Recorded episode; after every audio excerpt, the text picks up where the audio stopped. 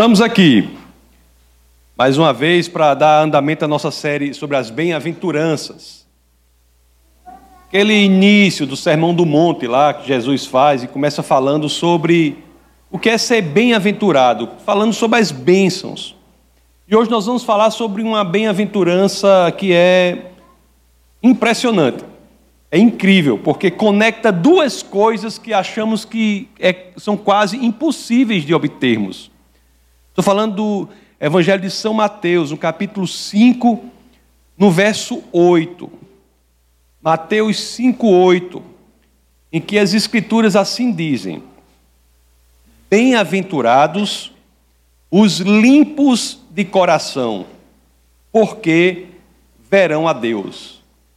Bem-aventurados os limpos de coração, porque verão a Deus. Algumas traduções trazem bem-aventurados os puros de coração. Essa é realmente uma das promessas mais impressionantes de todas as Escrituras. E é impressionante exatamente por isso, porque conecta esses dois termos que, quando olhamos para eles, dizemos assim: meu Deus, será que eu consigo isso? Será que eu vou conseguir experimentar ou experienciar a genuína pureza de coração? Será que eu vou poder experienciar a limpeza de coração? Será que eu vou poder ter o coração limpo? E além disso, será que eu vou poder ver a Deus? Então é uma promessa que as Escrituras fazem que, se nós pensarmos sobre ela, nós fica, ficamos assim boquiabertos, né? E ao mesmo tempo maravilhados, porque o Senhor, próprio Senhor, Jesus de Nazaré, nos prometendo. E você deve assim, né, estar tá se perguntando, como eu fiquei, será que eu vou conseguir ser limpo de coração mesmo? será, né? Porque às vezes tem uns pensamentos tão assim, né? Pensamento tão esquisito, será que eu vou conseguir ser limpo de coração? É por isso que nós temos que entender o que é, do ponto de vista das Escrituras, ser limpo, ser puro de coração. O que é ser puro de coração? Olhe, nós sabemos que a ausência de pecado, estarmos imunes ao pecado, não é uma realidade que vivenciamos hoje. Aquele que de fato é cristão, é cristão genuíno, ele tem uma diferença dos demais porque o Espírito de Deus vem habitar nele. Interessante, né? No cristianismo não há degraus para se chegar até Deus. Você não tem critérios que você tem que fazer, cumprir para se chegar até Deus. A proposta do cristianismo é revolucionadora, porque ele, ela, ele, ele não diz assim, faça isso e, e você terá acesso a Deus, como dizem outras religiões. O cristianismo diz assim: queira, abra o seu coração, que Deus é que vai até você. Então é uma proposta impressionante, re, revolucionadora, mas mesmo quando Deus vem até nós, o Espírito de Deus vem habitar em nós, nós não temos mais aquela natureza de pecador, no sentido de que o genuíno cristão que tem Deus habitando em si, ele não tem um estilo de vida de pecado, ele não se sente confortável com o pecado. Quando eventualmente peca, ele se sente mal, tenta corrigir, arrepende, ora ao Senhor e conserta o seu caminho. Não é dizer que o genuíno cristão, aquele em quem o Espírito de Deus habita, não peca. Ele peca sim. Inclusive as Escrituras, na primeira epístola de São João, capítulo 1, verso 8, na primeira de João, capítulo 1, verso 8, as Escrituras dizem assim: Se dissermos que não temos pecado nenhum, a nós mesmos nos enganamos e a verdade não está em nós. É uma, não é incrível isso? Então não podemos dizer que, não pecamos, mas podemos dizer que se o Espírito de Deus habita em nós esse não é mais o nosso estilo de vida. Eu não me sinto confortável com o estilo de vida do pecado. Eu luto contra um estilo pecaminoso de vida. Isso é o que o genuíno cristão faz. E é uma luta às vezes, eu reconheço. A função pastoral traz essa dimensão, traz pessoas que lutam contra propensões de, é, pecaminosas. As pessoas lutam com isso. E de fato é uma luta. E, e e a vitória é garantida. Você luta, mas você sabe que, se você está direcionado para o caminho correto, o Senhor está com você e você poderá vencer. Você vencerá. Mas eu não quero de nenhum momento dizer que é fácil. Todos nós temos áreas que temos que ter maior atenção. Temos que colocar nossos olhos sobre aquelas áreas para que possamos, com a ajuda do Senhor, ultrapassar aquilo, vencer aquilo. Agora, a chave para entender pureza do coração é essa. Pureza do coração não é estar imune ao pecado.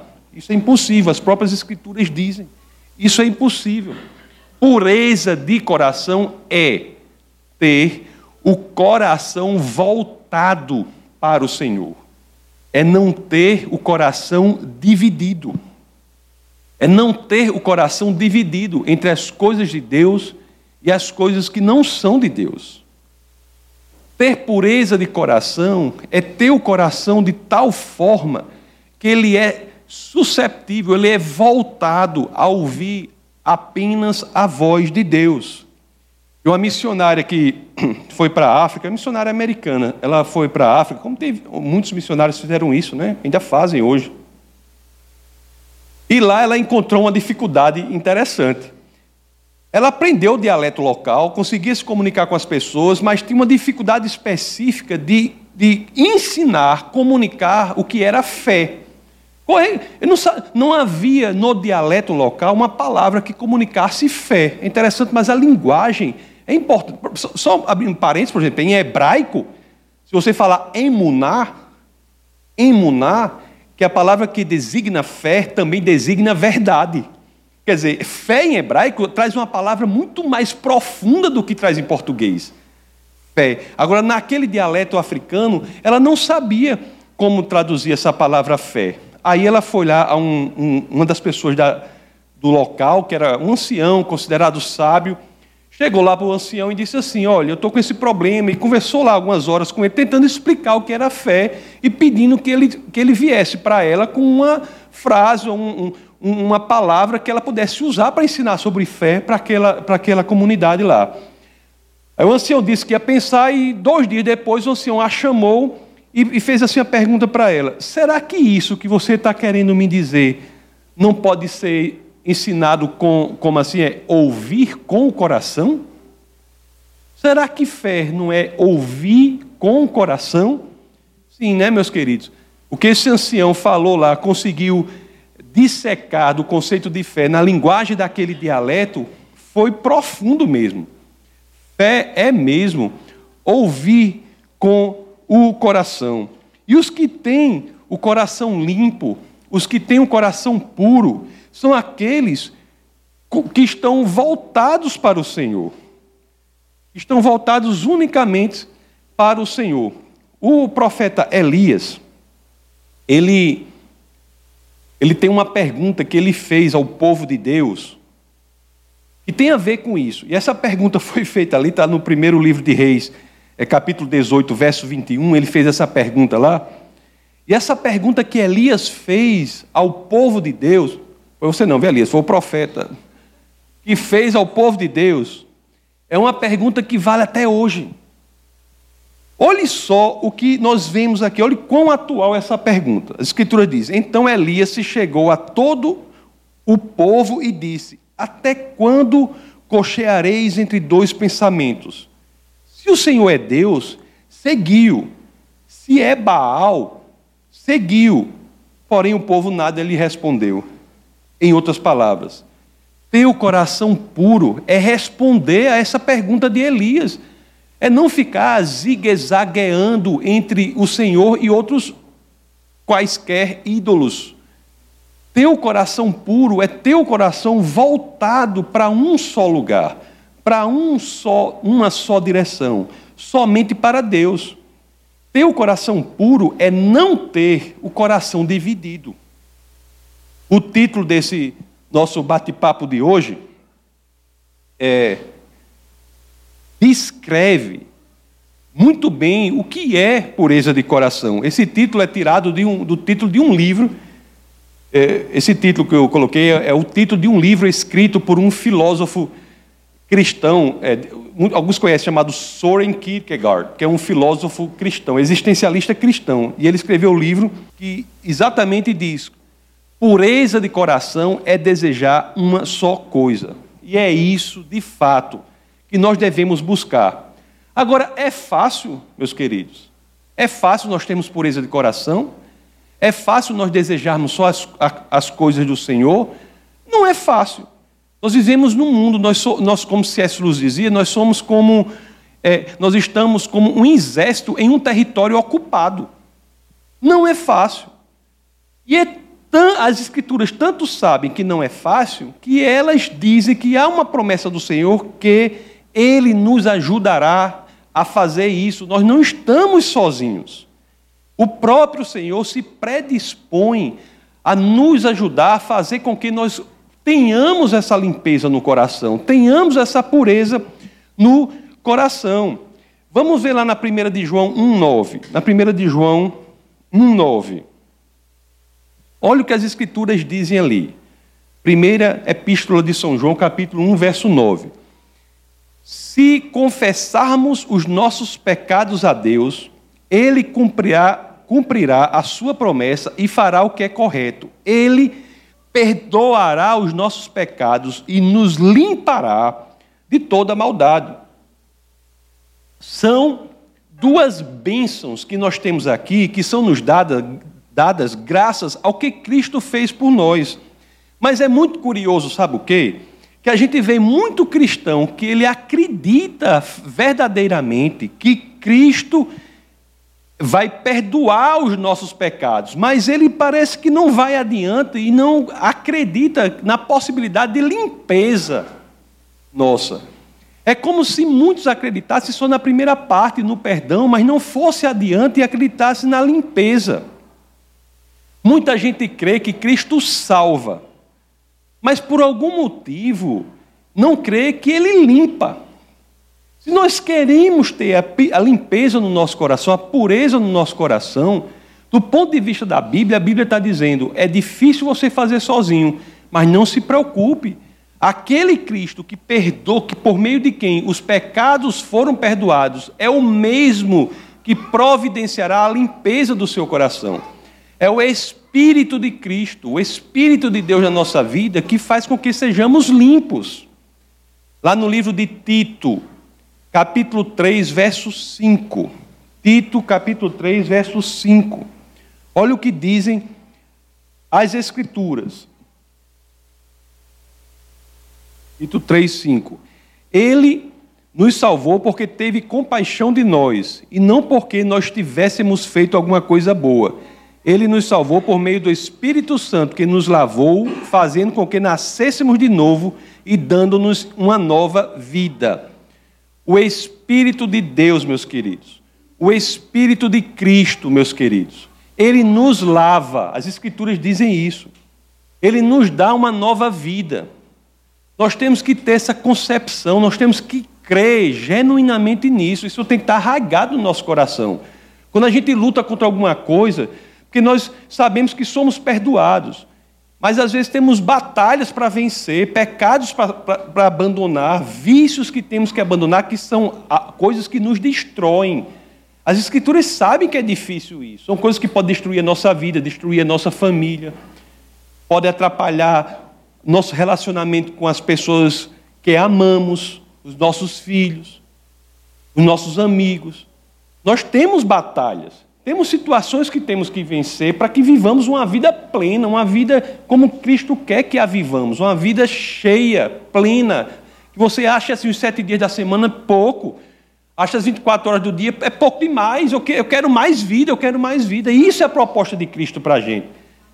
Para que a gente experiencie isso, o primeiro passo, e as Escrituras dizem, né? Porque você pensa numa coisa que o povo quer, é isso. O povo, tá, o povo o povo está vivendo uma vida Schopenhaueriana, porque Arthur Schopenhauer disse que a vida era o quê?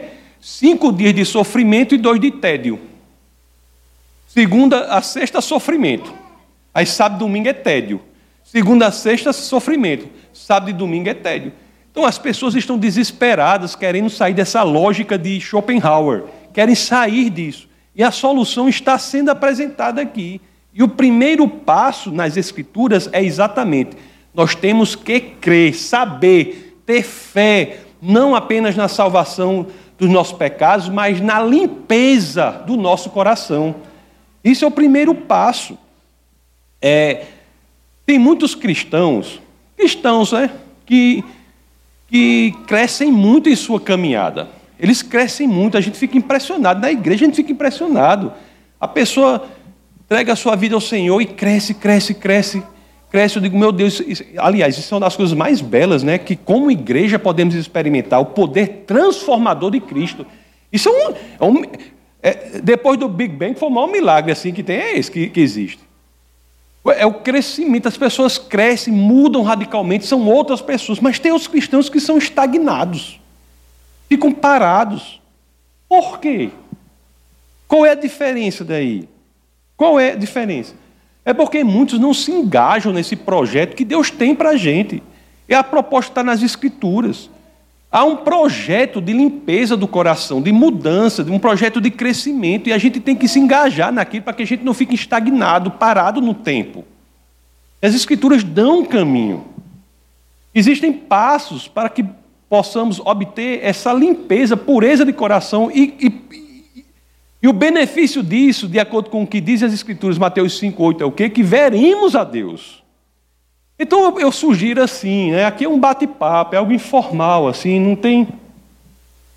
É um bate-papo, é, nós somos todos, estamos todos conversando. E a primeira coisa assim que eu sugiro que façamos é o seguinte: que você se pergunte a si mesmo, com honestidade, né? Se pergunte a si mesmo aí, mentalmente. Pergunta assim: eu realmente creio que Cristo pode limpar o meu coração?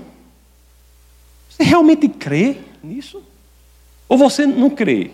Não, você, o Senhor é maravilhoso, é santo, porque Deus é, né? É tão santo, tão santo, que os anjos, quando olham para ele, não se satisfazem nem dizer uma vez, diz santo, santo, santo. É um grau de santidade impressionante. Mas você realmente crê? Isso está no seu pacote de cristianismo? Você realmente crê que Cristo pode efetivamente mudar aquela situação particular da sua vida que precisa ser transformada? Você realmente crê nisso? Você realmente crê que Cristo pode transformar o seu coração para que você tenha um coração voltado unicamente para Ele, para que você não tenha um coração dividido? Meu querido, nós temos que crer assim, saber, as Escrituras ensinam isso. Crer que Cristo pode nos mudar, esse é o primeiro passo, porque tem cristãos nas igrejas que, que podem que até falam que creem, mas quando há uma examinação, uma auto, um autoexame, né, quando eles se examinam a si mesmos, colocando uma lupa sobre o seu coração, quando fazem uma, um eletrocardiograma espiritual, não identificam ali essa crença. Existe um tipo de fé que é genérica. Isso muitos têm. Você crê que Deus é forte, que Deus é poderoso, que Cristo é isso, você crê tudo isso. Mas o que é interessante não é essa fé, é a fé que é particularizada na sua situação específica, é a fé que inunda o seu coração, é a fé que inunda a sua alma. Não estou falando dessa fé geral, não. É a, é a fé que diz assim: é a fé que você pode dizer com o seu coração, não com sua boca. É a fé que a gente tem que chegar a esse ponto de dizer com, meu, com o nosso coração: dizer assim, meu amigo, Deus pode mudar a minha situação particular e pode mudar agora. Você tem que crer nisso. Essa é a proposta de fé das Escrituras, não é proposta genérica que Jesus é poderoso, que Deus é poderoso, não. É a proposta particular de este problema, porque estou passando, é algo susceptível de sofrer alteração pela intervenção direta e específica do nosso Senhor e Salvador Jesus Cristo. Jesus Cristo não é unicamente Salvador, ele é transformador. Ele é limpador da nossa alma, do nosso coração. Não é? A gente só fala, só para na metade. Ele é limpador da nossa alma. Temos que crer nisso. Você se lembra daquela passagem na tempestade de Jesus no, no, no barco lá na, na tempestade? Se lembra ali? Vou já abrir Lucas 8, 24 e 25. Está lá na tempestade, não é? Aí os discípulos que estão com ele lá, eles, os discípulos creem em Jesus. Os discípulos creem em Jesus. Não é que eles não creem, não. Eles creem em Jesus, são discípulos dele. Agora vamos dizer o que aconteceu quando, deu a tempestade. Lucas, Evangelho de São Lucas, capítulo 8, verso 24 e 25. Olha só. Chegando-se a ele, isso a, a tempestade, estão no barco lá, Jesus, os discípulos, começou a tempestade, um toró, né? Começou um toró impressionante. Aí chegando-se a ele, despertaram-no dizendo: Mestre, mestre, estamos perecendo. Despertando-se Jesus, repreendeu o vento e a fúria da água. Tudo cessou e veio a bonança. Então, olha aí, Judinho, o que Jesus fez com os caboclos, ele perguntou. Então lhe disse: Onde está a vossa fé? Eles, possuídos de temor e admiração, diziam uns aos outros: Quem é este que até os ventos e as ondas repreende e lhes obedecem? Pessoas que eram discípulos de Cristo, conviviam com Ele, tinham experiências com Ele. Naquele momento sabiam do que Ele era capaz, mas quando estavam eles no problema, na situação, na tempestade, acharam que iam morrer. Não é porque ele diz, mestre, mestre, estamos perecendo. Algumas traduções dizem, estamos morrendo. A nossa fé não é uma fé genérica que funciona. Não é, pessoal. Não é uma fé genérica que é o cristianismo, não. O cristianismo não é uma fé assim, não. O cristianismo é uma fé que inunda o nosso coração particular. É aquele que diz assim, né? Que você pode dizer, Jesus pode acalmar a tempestade por qual estou passando agora, neste momento a sua tempestade, a tempestade que você está passando por ela, Jesus é grande o suficiente para acalmar os ventos, para acalmar a tempestade. Então, isso é que nós temos de crer. Temos de crer em Cristo. Genuinamente. Vocês têm que ter o salto da fé. O salto da fé, que às vezes você não consegue nem traduzir em palavras. Esse mesmo Soren Kierkegaard, de, de, de cujo livro eu tirei o título para o bate-papo de hoje, ele, ele fala em estágios da evolução né, do homem. assim Tem o estágio que ele considera estético, depois o ético, depois o religioso.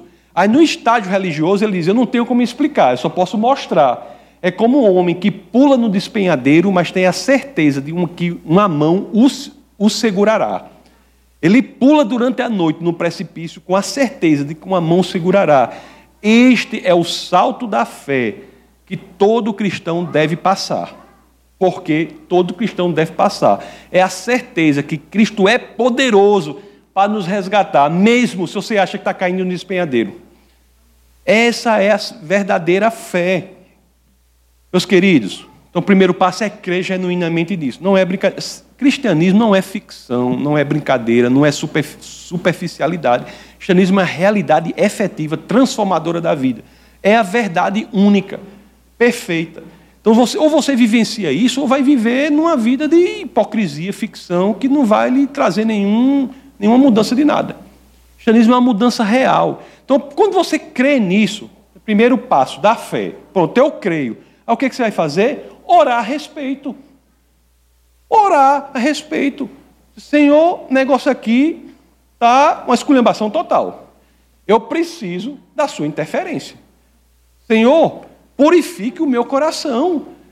Eu dou abertura, mude o meu coração, faça com que meu coração seja voltado unicamente a você. Isso é uma oração belíssima, importantíssima. Quantas vezes nós temos orado isso? Senhor, que meu coração seja voltado unicamente a você, porque o mundo traz coisas que tiram a gente desse caminho. Lá no livro de Salmos 51, 10, o rei Davi ora dessa forma. Pensa num caba bom para orar era Davi. Errava, né? Errava demais. Bom, errava. Mas se arrependia e fazia umas orações que eu acho as orações de Davi são, são belíssimas. Ou caba para saber orar. Então, a gente tem dificuldade, vamos imitar, vamos copiar. Vamos copiar a oração de Davi. Né? Olhem só o que diz aqui, Salmo 51, 10. Cria em mim, ó Deus, um coração puro e renova dentro de mim um espírito inabalável.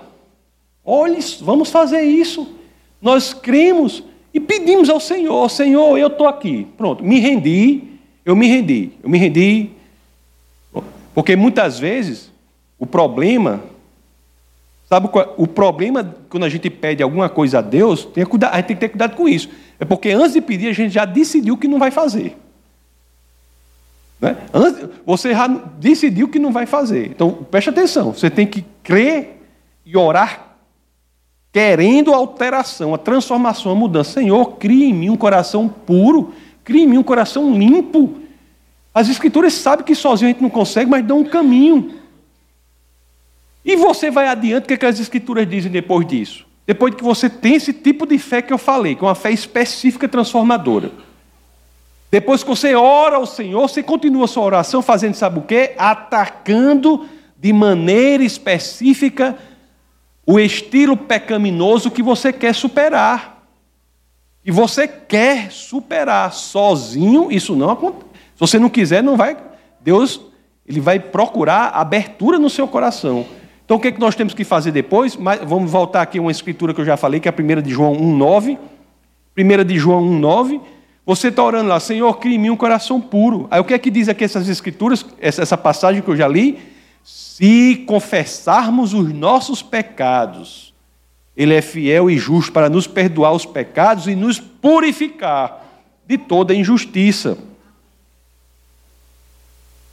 Então, meus amados, nessa oração, que nós precisamos para termos um coração puro, um coração voltado ao Senhor, nós temos que fazer o que de acordo com as Escrituras aqui?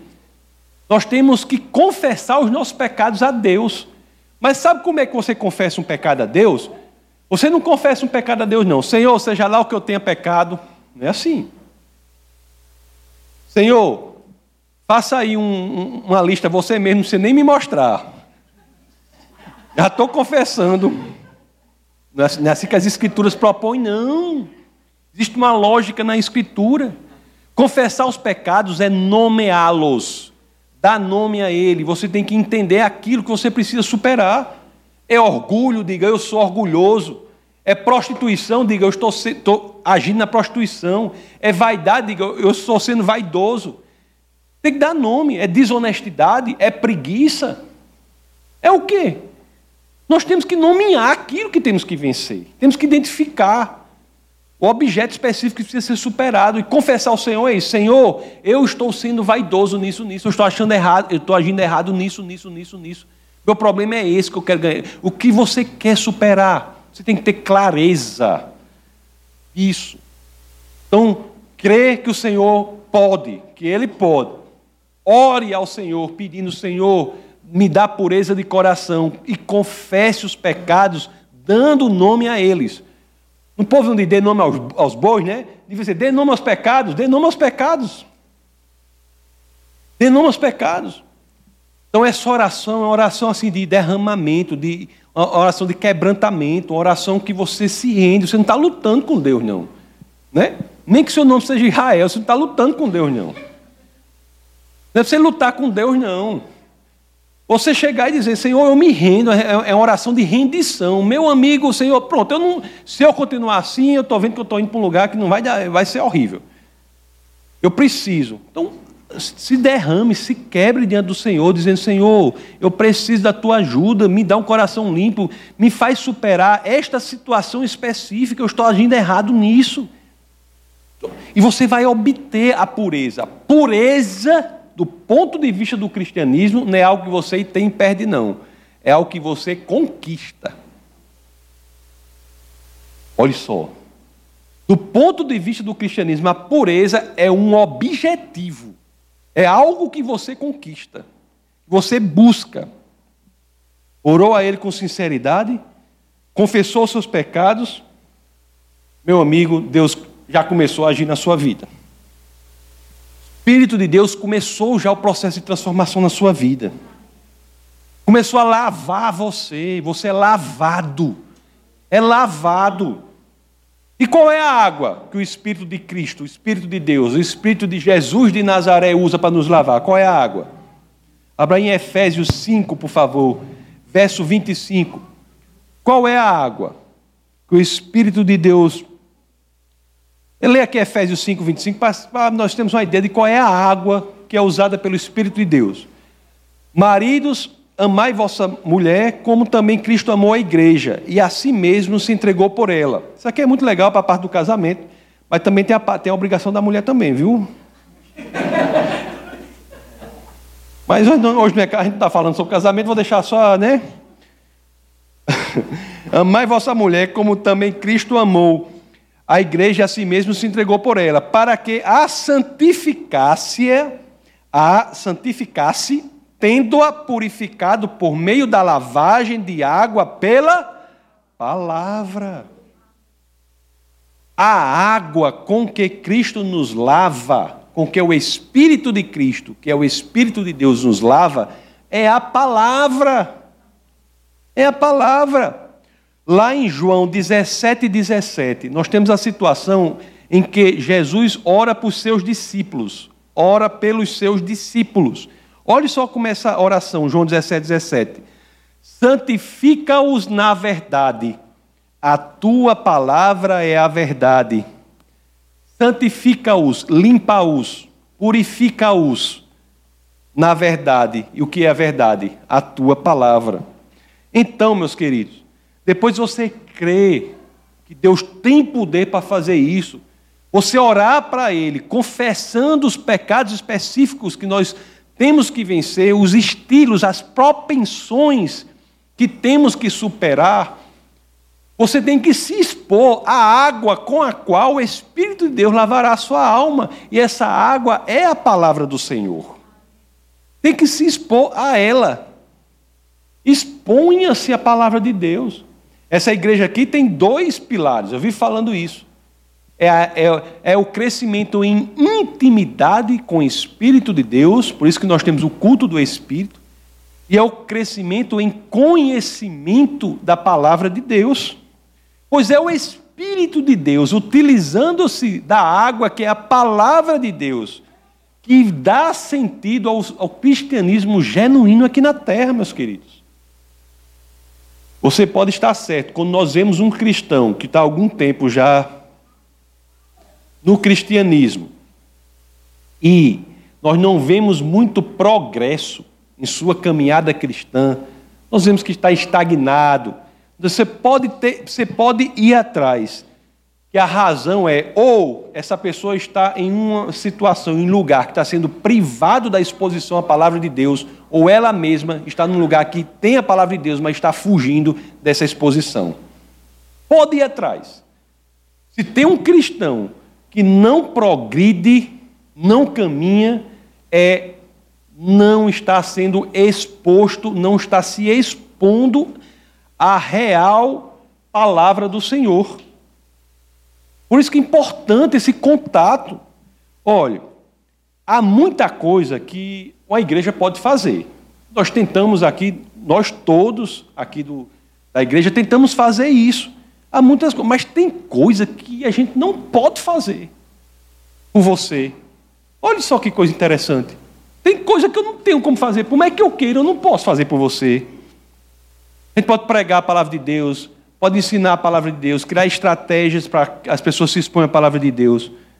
Mas, meu querido, se você não se expuser à palavra de Deus, não vier aos cultos, não prestar atenção à palavra de Deus, e não só isso, não estudar o que foi dito aqui, não refletir sobre o que foi dito aqui, e se não aplicar o que foi dito aqui à sua vida, se você não confrontar tudo o que eu disser aqui com a palavra de Deus, você não vai progredir, ou vai progredir muito pouco. Já estou aqui com a boca mole de dizer: tudo o que eu disser aqui deve ser confrontado com a palavra do Senhor. Tudo. É papel de vocês uma semana todinha para isso. Tudo o que eu disser deve ser confrontado para o bem ou para o mal, é certo, é errado. Você tem que se expor à palavra de Deus diante do que foi pregado aqui, e aí você vem e conversa com a gente alguma coisa. É importante que você faça isso. Por fim, meus queridos, por fim, quando você fizer tudo isso, você crê genuinamente na, que Deus é poderoso, que Jesus é poderoso para tudo isso. Você crê nisso com o seu coração. Você ora ao Senhor, diz: Senhor, me transforme. Eu preciso, porque todo mundo sabe qual é o caminho que leva à vida e o caminho que leva à morte. Porque todo mundo sabe. Por mais que a, por mais que a pessoa goste de um pecado, ela sabe que aquilo ali vai levar um caminho ruim. Então você está ali, você crê na mudança de Deus na sua vida, que Deus é poderoso. Você ora, Senhor, transforme o meu coração, faça eu superar esse problema específico. Você se expõe à palavra de Deus. Você procura, vem aos cultos, presta atenção no que é ensinado, lê, estuda isso, analisa, aplica na sua vida isso aí. Por fim, só basta você fazer o seguinte: começar a ficar alegre. Antecipe o fim para o presente. Antecipe o, a alegria que é o final, o lugar em que todos chegaremos. Antecipe, você está no caminho certo. Se você faz assim, diga: Meu Deus, que alegria! Aquela alegria que de maneira pura e genuína só é encontrada ao lado do Pai, antecipe um fragmento disso para você. Pureza é algo que você vai ganhando na caminhada cristã. Quanto mais nós crescemos em pureza, meus queridos, mais e mais nós vamos tendo comunhão com Deus. Isso é antecipação dos céus. Isso é antecipação. Até quando chegar a hora, né? Aí quando chegar a hora, aquela hora que a gente diz, ei, fica aí vocês tudo na bagunça, eu vou para lá, é a hora que a gente morre, né? Fica aí vocês na confusão, que eu vou embora. Quando chega essa hora aí, aí o que, é que as escrituras nos dizem? Que nós iremos ver o Senhor face a face. Diga aí. Diga aí. É o nosso alvo, né? É o nosso alvo. Vamos ver lá Apocalipse, por favor, 22, capítulo, é, verso 3 ao 5. Apocalipse. Porque isso que está aqui é o que nós nunca podemos perder de vista. Nunca podemos perder de vista. Olhe só o que, quando nós acertamos aqui, de acordo com o que a palavra nos ensina, nós já podemos ter, como se fosse, eu não sei, trailers ou ter sensações da maravilha que será. Olha o que diz aqui, ó. Nunca mais haverá qualquer maldição. Nunca mais haverá pecado. Nela estará o trono, nela é na árvore que diz antes, estará o trono de Deus e do Cordeiro. Os seus servos o servirão, contemplarão a sua face, e na sua fronte está o nome dele. Então já não haverá noite, nem precisam eles de luz de candeia, nem da luz do sol, porque o Senhor Deus brilhará sobre eles e reinarão pelos séculos dos séculos. Isso é muito bacana.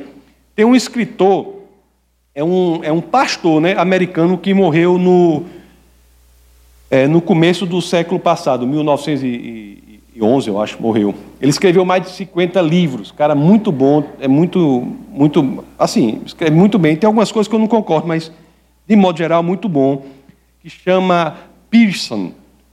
Ele escreveu um comentário sobre essa passagem aqui. Coloque de novo, por favor, essa passagem. Apocalipse 22, 3. Olhe só o que ele diz aqui, ó. Nunca mais haverá qualquer maldição isso é o que? A perfeita ausência de pecado. Nela estará o trono de Deus e do Cordeiro, o perfeito governo.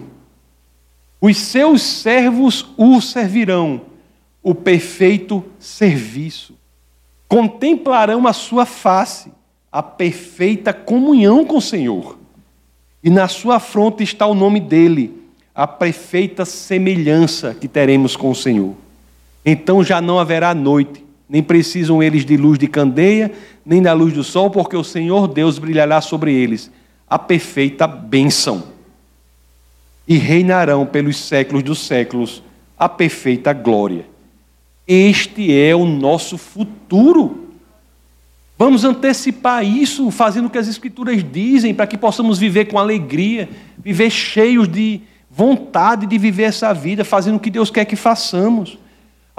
O futuro é esse: perfeita ausência de pecado, perfeito governo, perfeito, perfeito serviço, perfeita comunhão, perfeita semelhança, perfeita bênção e perfeita glória. Quanto mais, meus queridos, quão maior for a batalha que você estiver vivenciando, o problema que você estiver passando agora, você traga para sua mente assim, né? O futuro é glorioso. Uma das coisas mais importantes da caminhada cristã, uma das coisas mais importantes que Jesus nos ensina, e ele nunca fez tanto isso quando morreu na cruz, é o ensinamento de aprender a ver por meio do problema. É a cura da miopia espiritual que faz com que a nossa vista termine no problema e não consiga ver por meio dele lá na frente.